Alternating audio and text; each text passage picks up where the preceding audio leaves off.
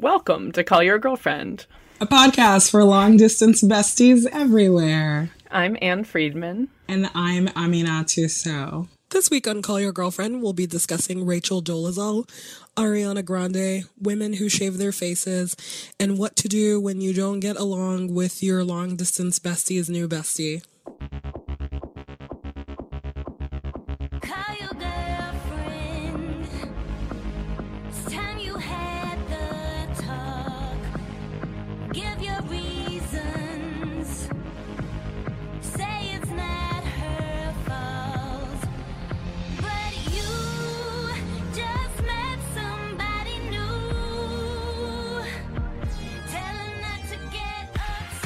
What's going on?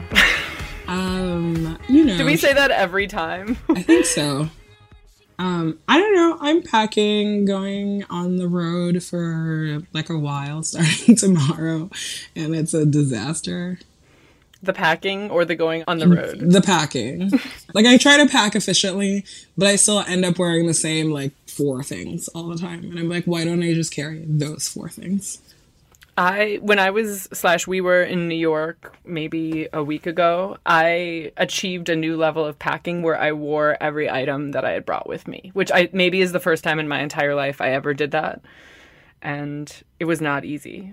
Oh, that's my goal every time. If I, I come back and something hasn't been worn, I feel like a huge failure. Also, why hasn't Marie Kondo disrupted packing yet? I feel like this is her I, next book. I mean, book. She kind of did.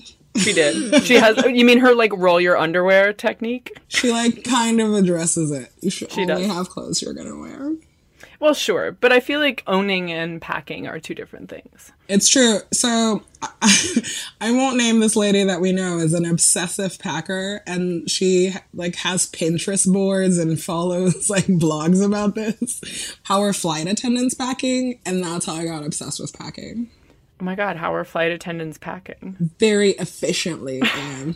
are they are they rolling? Are they rolling their oh, items? They're rolling everything. There's like rolling involved. There's like weird shit that you do with your shoes. Also, I got a new suitcase from a review on, uh, what's that review site? The Sweet Home? I don't buy anything that's not Sweet Home approved. Oh yeah, no, but I mean, the, the suitcase was like game changer because, you know, I don't pack a bag. That's for fools. And I was like, okay, I can do this. My only problem is liquids. I just, I'm always getting in fights with T S A. I'm like, I'm sorry, that is four point three ounces. I'm how, sorry, that's not a liquid. That's it, ah, solid. How, wait, but I thought you had T S A Pre, which kind of gets you out of all liquid convos, right? Um, no, you still get into liquid conversations if they scan your bag.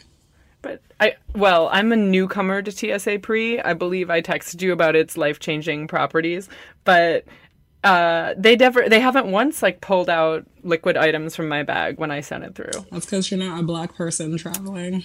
I exactly. I get stopped every single time for a random check because I'm a foreigner. It's my yeah. passport. Random air quotes. Yeah, I'm like, random, great. It's been four times at S F O this month. Cool story. Cool story. What's going on with you? I am also packing, or actually I haven't started yet, about to start packing because I am also getting on an airplane tomorrow. I'm going to Detroit on a reporting trip and to see our dear friend Martha, uh, who lives there. Sexiest babe in all of maybe the Midwest. Definitely. I mean, definitely in the like Eastern time zone oh, portion of the Midwest. No question. So yeah, so that's happening. I'm very excited. I haven't been to Detroit in like ten years and there are lots of things I want to do.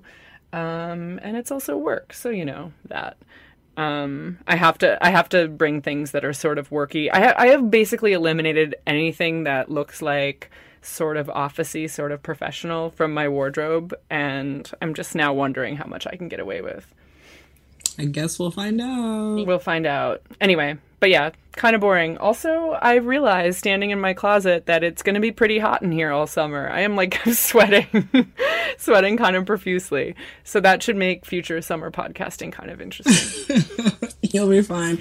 Um, my one advice for you is to not wear ripped jeans. I wore ripped jeans to a really important meeting in New York. And I, like, I don't think the people mind, but I cared. It all happened very last minute, so to be fair, it's not my fault. You know, they were like, can you come in today? And I was like, sure. I look like I'm and going you, to Bonnaroo, but like...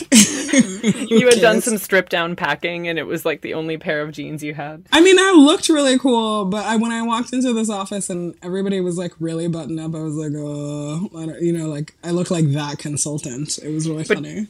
Were you there to tell them about cool things that are happening on the internet with the no, kids these days? Not really. Not oh. really. But it was that, yeah. I was like, oh man, I haven't felt like office self-conscious in a long time. And honestly, like, I think it's fine. But I was like, maybe like ripped jeans is where I draw the line. You're like, my knees are exposed and I'm wearing oh my pants God. right my now. My knees were so exposed. My t-shirt was obnoxious. It was, it was a lot of things. Uh.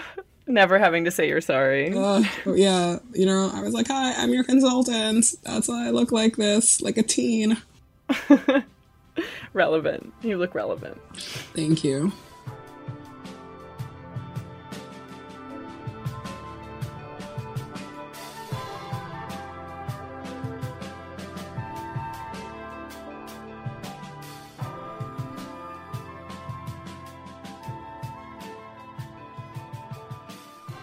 All right. Do you want to talk about the thing that everyone is talking about?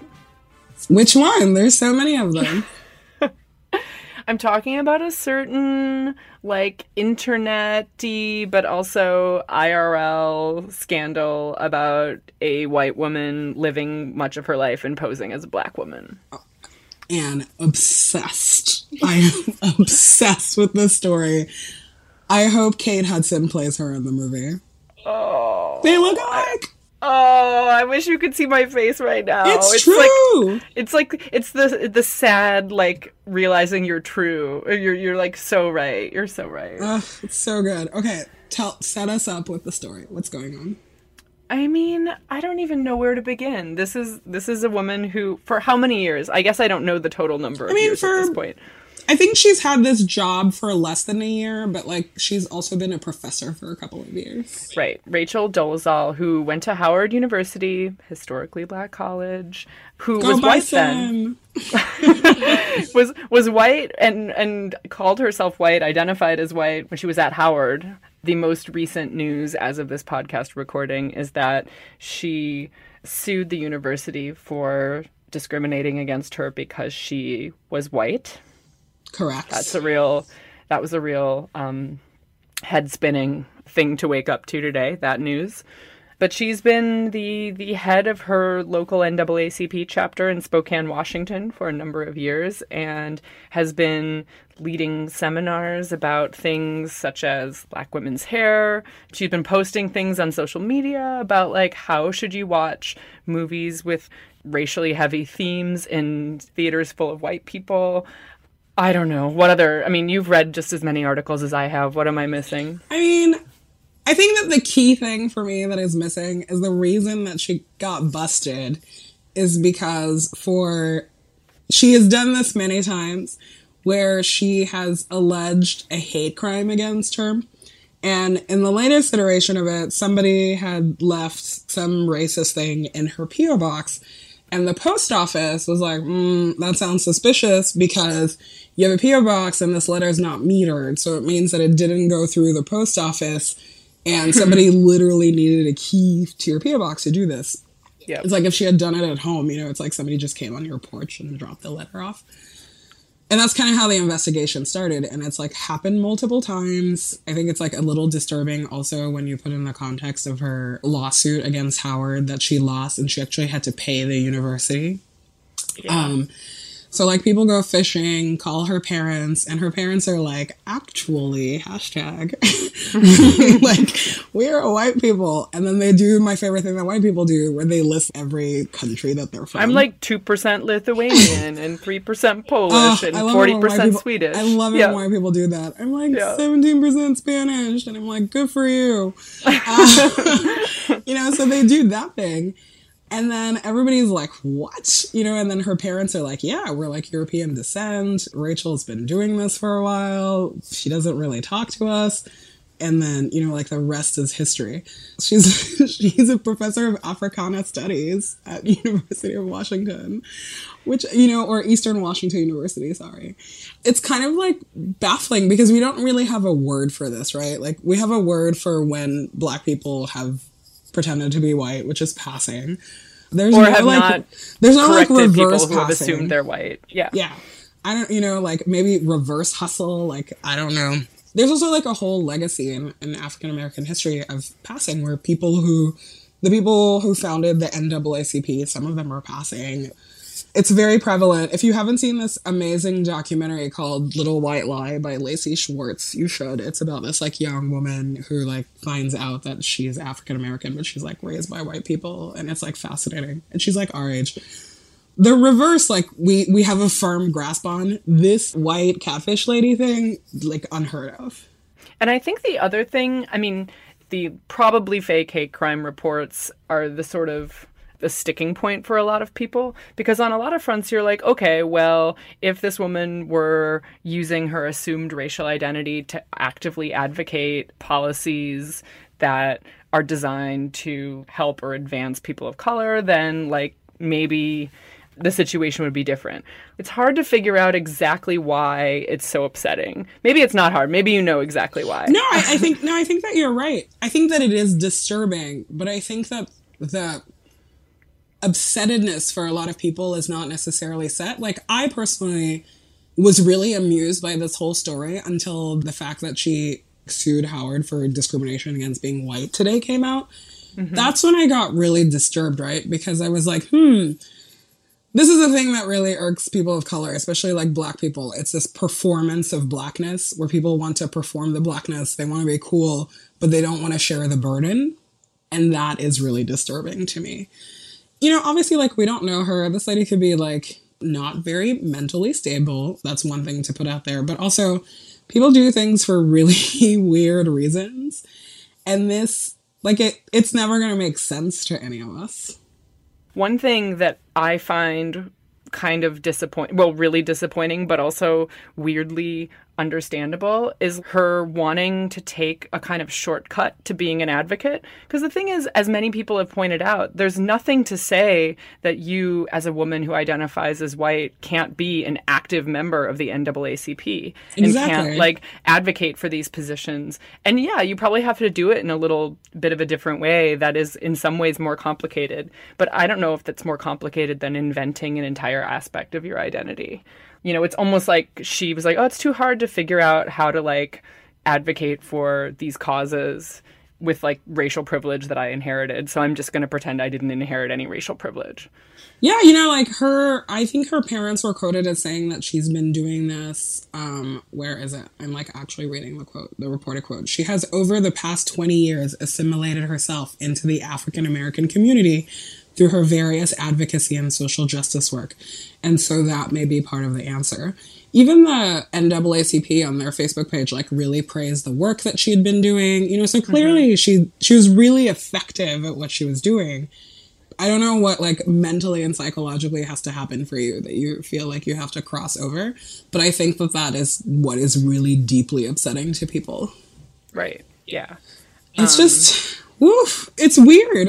It just reminds me a lot of that Dave Chappelle, like, the black K K. Um, oh yeah, the blind, um, the blind guy. Yeah, you know, which, which like for its time was hilarious and funny, but, like, you know, when I think about it in, in the reverse, like, disturbs it disturbs me so it disturbs me so much. We're looking for a Clayton Bigsby. Well, look no further, fella. You found me. Uh, Clayton Bigsby, the author. What, you don't think I can write them books? Just because I'm blind don't mean I'm dumb. How could this have happened?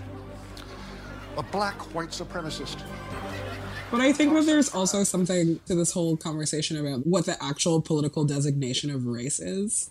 I know that whenever I have to fill a census form, I feel weird about it, even though, like, I'm clear, you know, like, I'm black. I come from, like, African people. I'm not African American.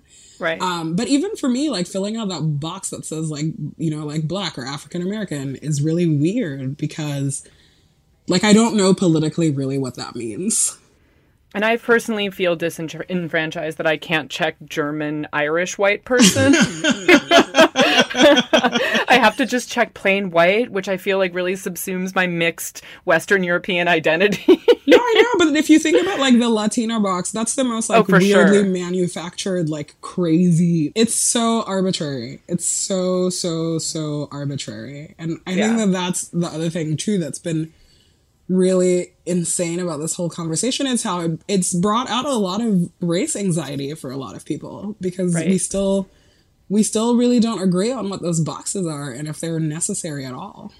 Right. And there has been a lot of conversation around this because of Mat Johnson's new book. Oh, like it's there was so a great good. It's yeah, so there's good. There's a really great, you know, he did a conversation with our pal Collier about just biracial identity, an incredibly complex thing that is usually not an option in the checkbox context. Yeah. You know, it's interesting to think about this woman, Rachel Dolezal, like if she were two percent African-American, what would, how would that change the conversation? It, what percentage is it? Is it, you know, it's kind of in this case, like, okay, obviously zero. So it's, it's a different conversation.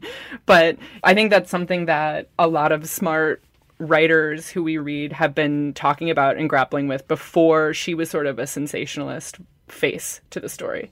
Yeah, there's also like other aspects of the story too that I just realized are so offensive to me is the fact that there's like a picture of a, a like clearly African-American man that she like paraded around as her father. Oh, that one, um, yeah. You know, and then her parents had adopted these African-American children and she claimed them as her own. So it's like, you know, fake father, fake children. It's just this performance of blackness again, where it's like you can't take the good parts and just say that the rest of our pain isn't real. And I think that that's, that's really disturbing. Yeah, but like, and- good point on the Mat Johnson book, Loving Day. Everybody should read that. Somebody sent me one uh, on on Mother's Day, actually, one of our friends sent me a text that was like, this is going to sound really insensitive, but I don't mean it to. She was like, a lot of our black friends have white moms. And that's the thing I was not, I didn't know. Hmm. And I was like, yeah, there's this whole rich history around biracial people, multicultural people. And like, we still, we still don't reckon with it well. Right. And even right. today, like people are weirded out by it, which is ridiculous. Right. Because it's none of your business, but it's, you know, it's like with Rachel, like, who knows? Maybe, you know, it's like plot twist. Maybe her parents are passing as white. Yeah, we have no idea where this thing is going to end up. And I don't know, it's I, I'm a little bit torn because, yeah, obviously the internet is kind of a terrible place and people are saying some terrible things. But I also think that unlike a lot of super huge, shamey internet blow-ups, this raises actually very relevant questions. This is like, as you say, like a conversation that has been happening among certain people and should probably be happening among a wider set, subset of the population. Yeah. There's, I will say that the one comical part of all of this is when is that interview when the reporter asks her if she, you know, like, are you African-American? And she looks so shocked and then says, I don't understand the question. I was like, Rachel, well played. Well played. I, like, died laughing when that happened. Right. I was like, pleading, I don't know what's pleading going ignorance. On. Yeah, you know, yeah. It's like, who knows? Oh, also, did I ever tell you this? You know, I got, I did the twenty-three and me D N A test. Yes. And um, my family were, like, from Guinea and West Africa. Nobody's from anywhere else. Her family history back to, like, sixth century.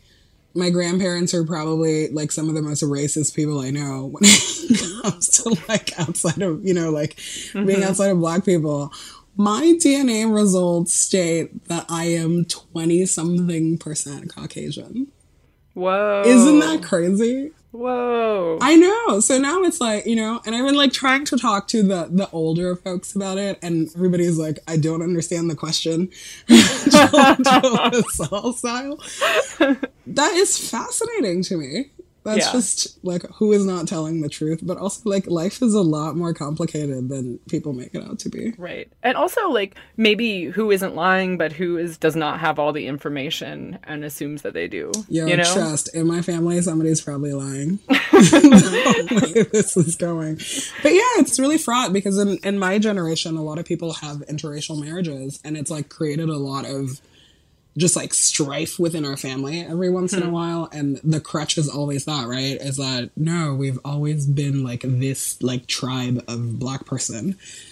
Mm-hmm. And now I want to write Henry Louis Gates and be like, hi, I did your weird eugenics project. Can you put me on your T V show? I have questions. I mean, there's a chance, right? I mean, not unless I become famous, like Ben Affleck famous. Mm, I think you could probably get on. I'm gonna, I'm gonna put the, I'm gonna put the bar lower than Ben Affleck famous. I don't know, but, but. did you hear this? How Ben Affleck made him take out like his slave ancestors uh, in the yeah. show? So good. So I feel like Henry Louis Gates owes, he owes the common people like something. That's like a, a, a different version of the like Rachel Dolezal, I'm going to rewrite my history. It's like, okay, we're white people, but we're not slave owning white people. We're like pure, pure white people. I know. Whereas like in Morally my head, pure. whenever I meet Oof. like a white person, I'm always like, you know, like deep down inside, I'm like, how many slaves your family owned? Because mm-hmm. I like didn't think it was possible for them not to, but also I don't hold it against them. It's right. weird. This conversation's getting real. Thank you, Ben Affleck.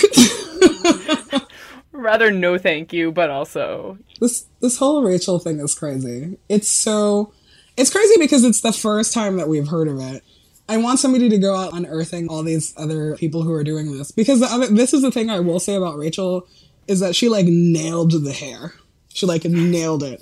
That woman had like dreadlocks and box braids. She like wrist traction alopecia to lie about her heritage. That's madness to me. It's true. She went as far as she could go, probably. I know, if her parents hadn't snitched on her, like, we wouldn't be here right now. But, you know, that's that's the thing about this story. I'm always like, how many things like this just never ever get reported, or like people never get found out? No, totally. With her, you know, it's it, it's the hate crime thing, and it's like, who, you know, like who knows, who right. knows. But, you know, like I was telling you earlier, the fact that she's like this comfortable using like the police and the legal system to write her slights against her is how I know that she's probably white. Yeah. That's crazy. Also, just the fact that she has a name that rhymes with racial. I mean, you can't even, you can't make it up. It's just so... Ugh. Oh my God, Rach. Yep. This is... Yeah. It's also, it's like, why would you want to leave the white world to live in the black world? Who knows? You know, like, who knows? People are weird. People are weird.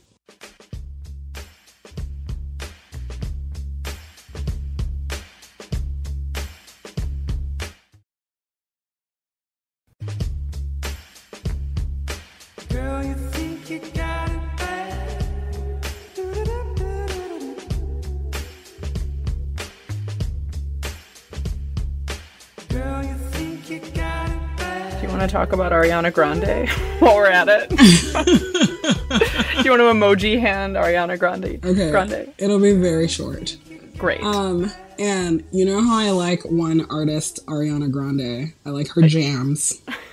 I mean, who who doesn't? It's possible to like to like the artist and overlook a lot of things about them, but I'm done overlooking things. Uh, so Ariana Grande a couple of weeks ago spoke her mind on social media, where she went on this feminist rant that people are calling epic. And, I mean, like, for a feminist rant, it was really good, you know? She went into, like, double standards and, like, misogyny. There's a Gloria Steinem quote. All incredibly valid points. But I'm asking the people to stay woke. It's very hard for me to defend Ariana Grande when she, like, looks like a sexy baby. And she contributes to a lot of the stereotypes against her. And I feel like, I don't know. I feel like this makes me a little bit of a bad person, but I really stand by it. I'm like, you literally cannot perpetrate these like gross sexist stereotypes and then ask people to also stand with you. That's not cool. Right. Because she's also- ba- basically a sexy baby. Also, the word empowerment featured prominently, and I feel like that is just a red flag lately, that it's that it's maybe a suspect brand of feminism. It's so suspect. I'm like, I'm sorry. Nicki Minaj is already saying this, so you guys should probably just make Nicki your savior. But I just... It's very hard to be inclusive when you also watch people contribute to their own oppression. Oof. And especially make money from it. Like, usually I would not care, but I'm like, I'm sorry. You make a lot of money from wearing that high ponytail and doing that baby voice and that baby act. Like, drop it. Okay, the high pony is not, like, the worst. And the high pony is part of the problem. in I mean, the overall look. Don't make me police her whole look. It's part of it. It's totally just all pull right. up a picture. It's part of it. It's infantilizing. Just, all right.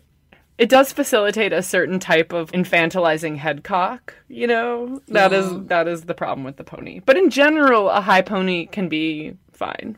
I don't know. I just feel like these women who make money off of this stuff, it's like, you gotta step up your game a little bit more. We see right through you. Right. I think it's also hard to figure out where to draw the line with some of this stuff, because I agree that this is a situation where you're like, okay, like maybe look at your life, look at your choices, as opposed to just ranting on the internet about these yes. issues. Fair enough. But like there are a lot of other artists who identify as feminists who we love and respect, who share certain elements of their look. In oh, common I call with Ariana all of those Grande. Ladies out too.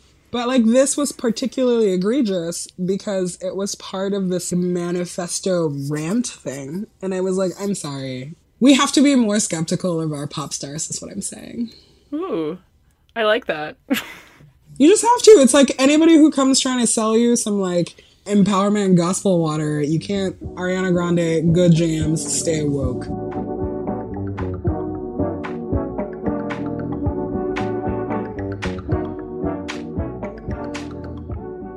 Speaking of sort of feminist self-presentation, I want to talk about this article that was in the New York Times recently about women shaving their face, mm-hmm. which like, so I think that there is some potential here, right? Like, I think it's interesting to sort of say women are doing this grooming thing that has long been associated with men. Here's why they like it. But it was just full of all of this gross... oh, I see women with like a little bit of fuzz on their upper lip and I'm like, you can see that. Why aren't you shaving it? Or like waxing is not enough. It's one thing to sort of say some women feel awesome when they shave their faces, full stop. And it's another to say women who have any kind of facial hair are gross. You know what I mean? Yeah. Um, I mean, facial hair happens. People who tell you that they don't have facial hair. It, are lying. Know. Well, yeah, it's like they're lying or they're, it's like a thing, it's a part of your body that you can't control. So right. It's one of those, like, making fun of people for it is just very middle school stupid. Well, also, it's not even, like, making fun of women who grow facial hair so much as policing women who don't feel the need to meticulously remove it exactly. as well. That's true. The Kardashians talk about their hair all the time. Like, those yeah. ladies, those ladies laser, like, every three shows, and they will, like, show you everywhere the laser is going. They're going to regret that when, like, the strong sideburn comes into fashion for women. They're just going to, like... It's like those women who, like, went with really, really tiny eyebrows and then bushy brows came back. And then there were all these tutorials about how to, like, pencil on thicker eyebrows. Yeah, and it's like, you lost that war a long time ago. Exactly. You threw your stakes in with the tiny eyebrow gang. And, like, this is this is what you have to do now. This is what you have to live with. I'm seeing, like, a gang of ladies with tiny eyebrows and I'm terrified. um, but listen, so this is the quote from the women shaving article. Um, women, especially blondes, think they have no facial hair because it's so light. But when the sunlight hits it, it looks like you could run your fingers through it, she said. I just want to grab them and be like, here's my tinkle, which is like a, a lady face shaving razor. Ugh. And I was just like, ugh, gross. Can you not just advocate for being like, I like shaving my face and that's a thing I like, without shitting on other women who don't? I know. That's, ugh, that's so annoying. Also, it's like w- just women who notice things like that and feel like they have to say something about it. I'm like, you're the first one I'm going to throw off the boat, like, when the war comes. I mean... yes, you notice it. You don't necessarily have to share it. It's just like very mean girls behavior. It's very mean girls behavior. But I also have a very early, like, I don't remember how old I would have been. I probably would have been, I was I was definitely old enough to kind of be worrying about puberty things. I have a memory of walking in on my mom shaving her face when I was a kid, like oh. shaving her mustache. And I remember kind of like I had opened the door on like her, you know, taking a shit or something, like, you know, it was like, like, oh, I've seen something I shouldn't seen. Like, I remember kind of being like, I know I can't talk about this. And it's so funny because now I'm just like, oh, who cares? Whatever. And, but I thought about it when I read right, this but article. It, it felt really transgressive then. Totally. I'm like, oh my God, I saw my mom doing a man thing. Yeah. It's like, we, we don't talk about grooming rituals unless they're sexy, right? Exactly. Um, and like, if you live with someone or you're really good friends with someone, you notice they're like good and bad days, you know, I'm like, there's this is the like week of my period where really, if you get close to me, I just I just look like one of those Jurassic Park dinosaurs. Like there's just no, like everything has broken down. Or when I get off a plane or something. But I, you know, like it's like you just you just don't care. And I think it's like I was telling you that I haven't shaved my armpits in, I don't know, like two or three years. Like true story. Mm-hmm. Uh, I think they just stopped growing. Like there's a little bit of hair. It's nothing crazy, but it also I have no anxiety about it. Right. Well, you Which, just adjust. You know. Yeah, you just adjust. It it just becomes like a normal part of your routine. But I also think that if somebody like said something and tried to shame me about it, I would probably be really sad or like freak out. Yeah, it's one of those things where I feel an obligation not to police other women's grooming choices. And that ranges from like hair to whether you wear makeup to like, I mean, I guess I just kind of police skinny eyebrows, but would not like stop someone yeah, on the street and be like, just in your face though is the problem. Permanent surprise face. Yeah, you know, it's, this whole thing is, it's very strange because obviously like everybody's grooming changes, it adjusts with like fashion, it adjusts with your own comfort level, and and it's it's not something that we talk about a lot. Like people will talk about like beauty regimens, but nobody will talk about grooming regimens.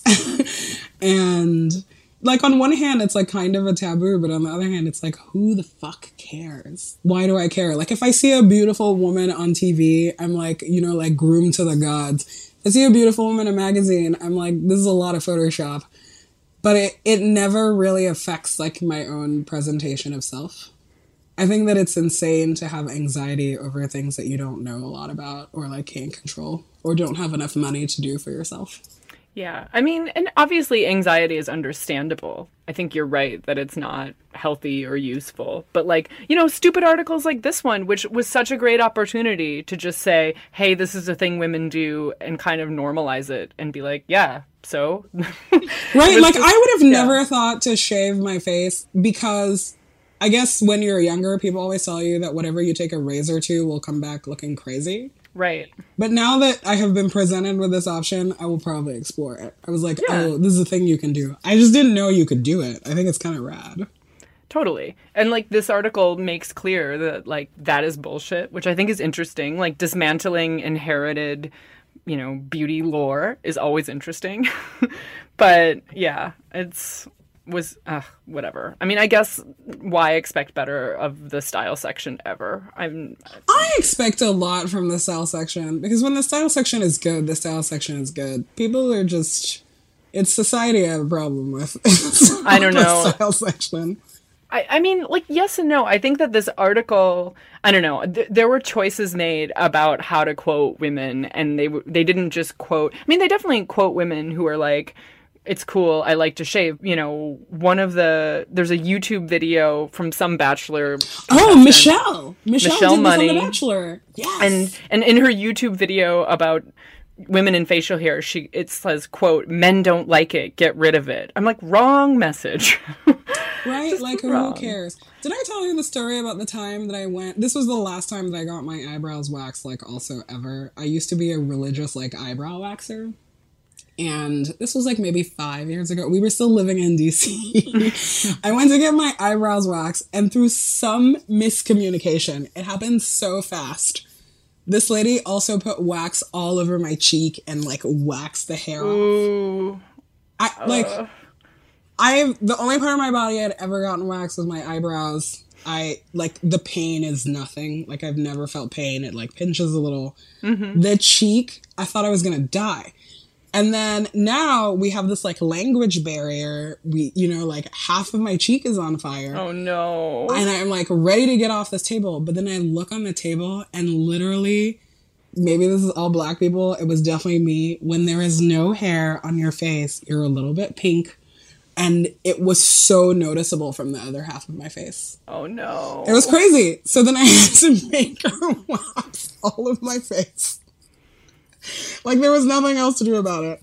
It's like she had to wax the other half of my face. I, like, screamed the whole time. I was like, God, this this is going to be insane. Then I step outside in, like, the December cold. I had to put the scarf over my face. I've never been so cold in my Aww. Life. That hair is there for a reason. And she removed all of it. I looked pink for about a week. Every time somebody saw me, they would say, there's something really different about you, but they couldn't figure Whoa. out what it was. And I was like, I have not a single hair on my face right now.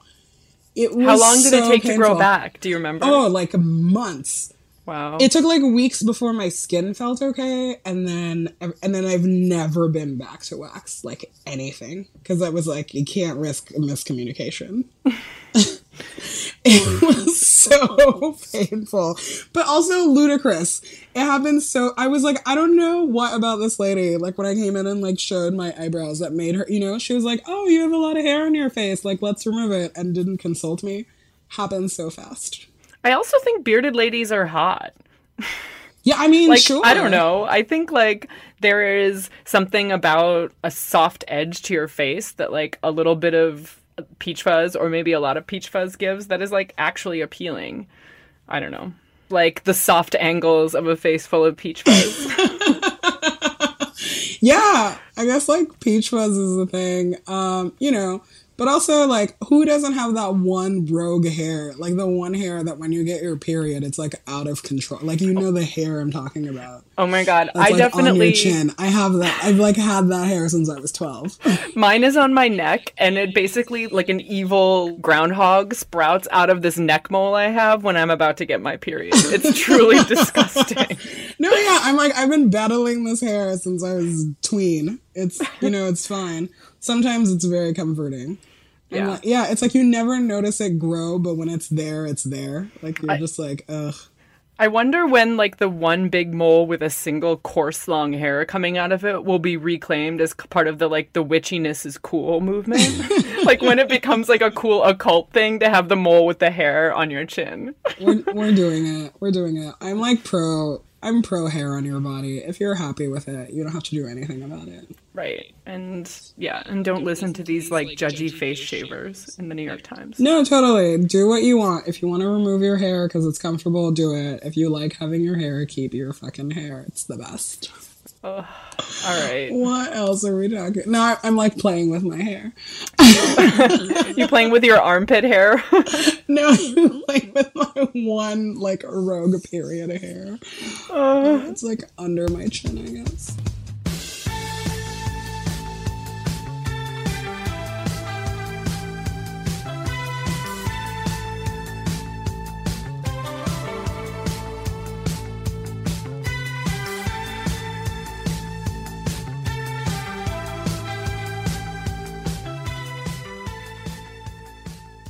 A listener writes, my long-distance bestie has a new short-distance bestie. Aww. She always tells me so much about her new bestie and how similar we are, but whenever the three of us hang out, it feels like the most awkward experience in the entire world. I feel like I have zero things in common with her new bestie, and we don't click at all. One time we were left alone together while our mutual bestie stepped away for a few minutes, and I remember wishing that the couch would just swallow me up so I wouldn't have to friend flirt with her. Aww. I'm trying to get along with new bestie, but I don't really know how to.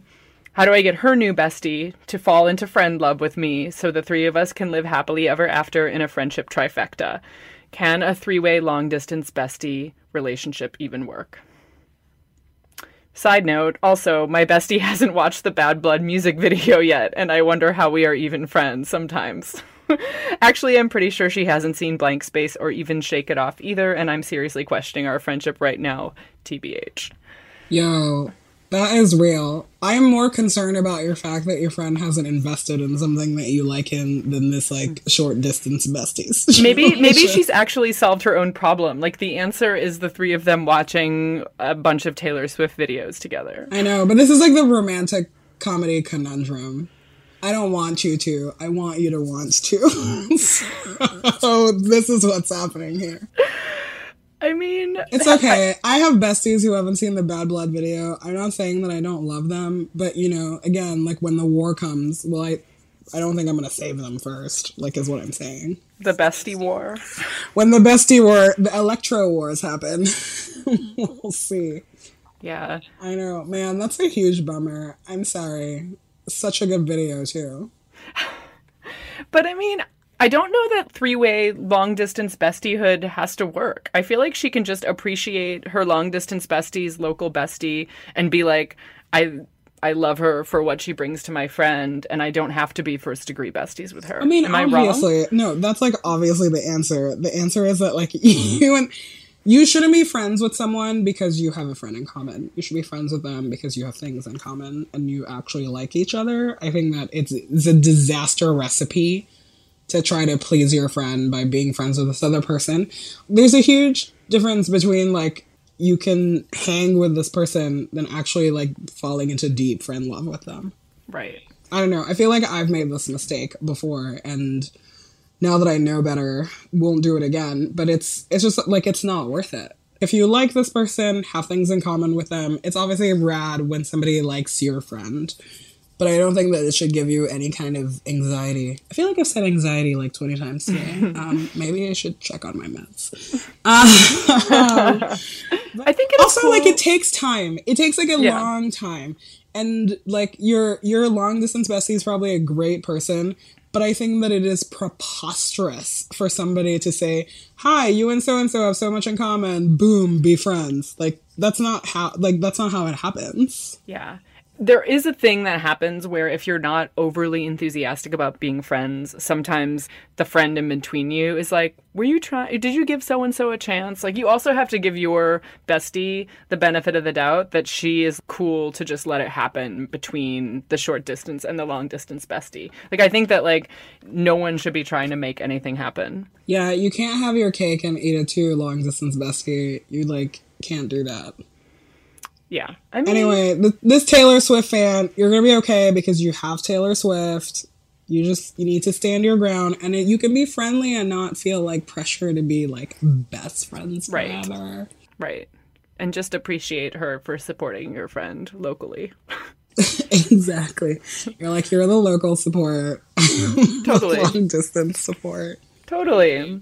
Oh, these new modern friendships, it's so hard. I guarantee you that there's an underlying element of social media that makes all of this really hard. I definitely, I was actually thinking, I've been on group texts before with, like, a close friend and then a friend of that friend who I barely knew, and it made for a really awkward exchange where I was like, who am I texting? What is this number that's You're come like, up? Who's the seven oh four number? Yeah, exactly. I'm, like, Googling the area code, and I hate that. I'm like, I need to know who I'm texting. Yeah. You can't just text me and be like, hello to my number ones, and I'm like, who is the other number one? I don't even know. You know yeah. how I feel about this? Context is everything. I yes. know when people put me in situations with no context. But yeah, Taylor's a fan. You're going to be fine. Just turn it down a little bit. It's obviously hard because you're the one that's far away, but don't let anybody pressure you into being friends with anyone. Just let it happen. Right. Because this lady, this lady is probably awesome. You guys have friends in common, but you don't need what you don't need. Right. And I think, like, all of us have friends who were kind of slow burn friendships, you know, who you, like, met once or twice and you're like, she seems cool. And then, like, all of a sudden, three years later, you're like, oh, you know, like, maybe right, it'll because happen. Because you have to become friends on your own terms. Exactly. You can't become friends on, you know, somebody's terms. But also, I will say, it is a little selfish when you try to just make people fall in love all the time. Right. For sure. You, just, you gotta you gotta push them to do things together. That's what I do. It's like, yeah. oh, weird, you guys are friends now. Cool. I'm gonna watch the Bad Blood video after Dude. this. Dude. Yes. Thanks to our producer slash podcast witch, Gina Delvac, who makes us sound good. Produced by Gina Delvac. You can find us many places on the internet. On our website, call your girlfriend dot com, on iTunes, where you can leave us a nice review if you feel so inclined. You can email us at call y r g f at gmail dot com, and you can find us on Twitter at call y r g f. See you on the internet. See you on the internet, boo-boo.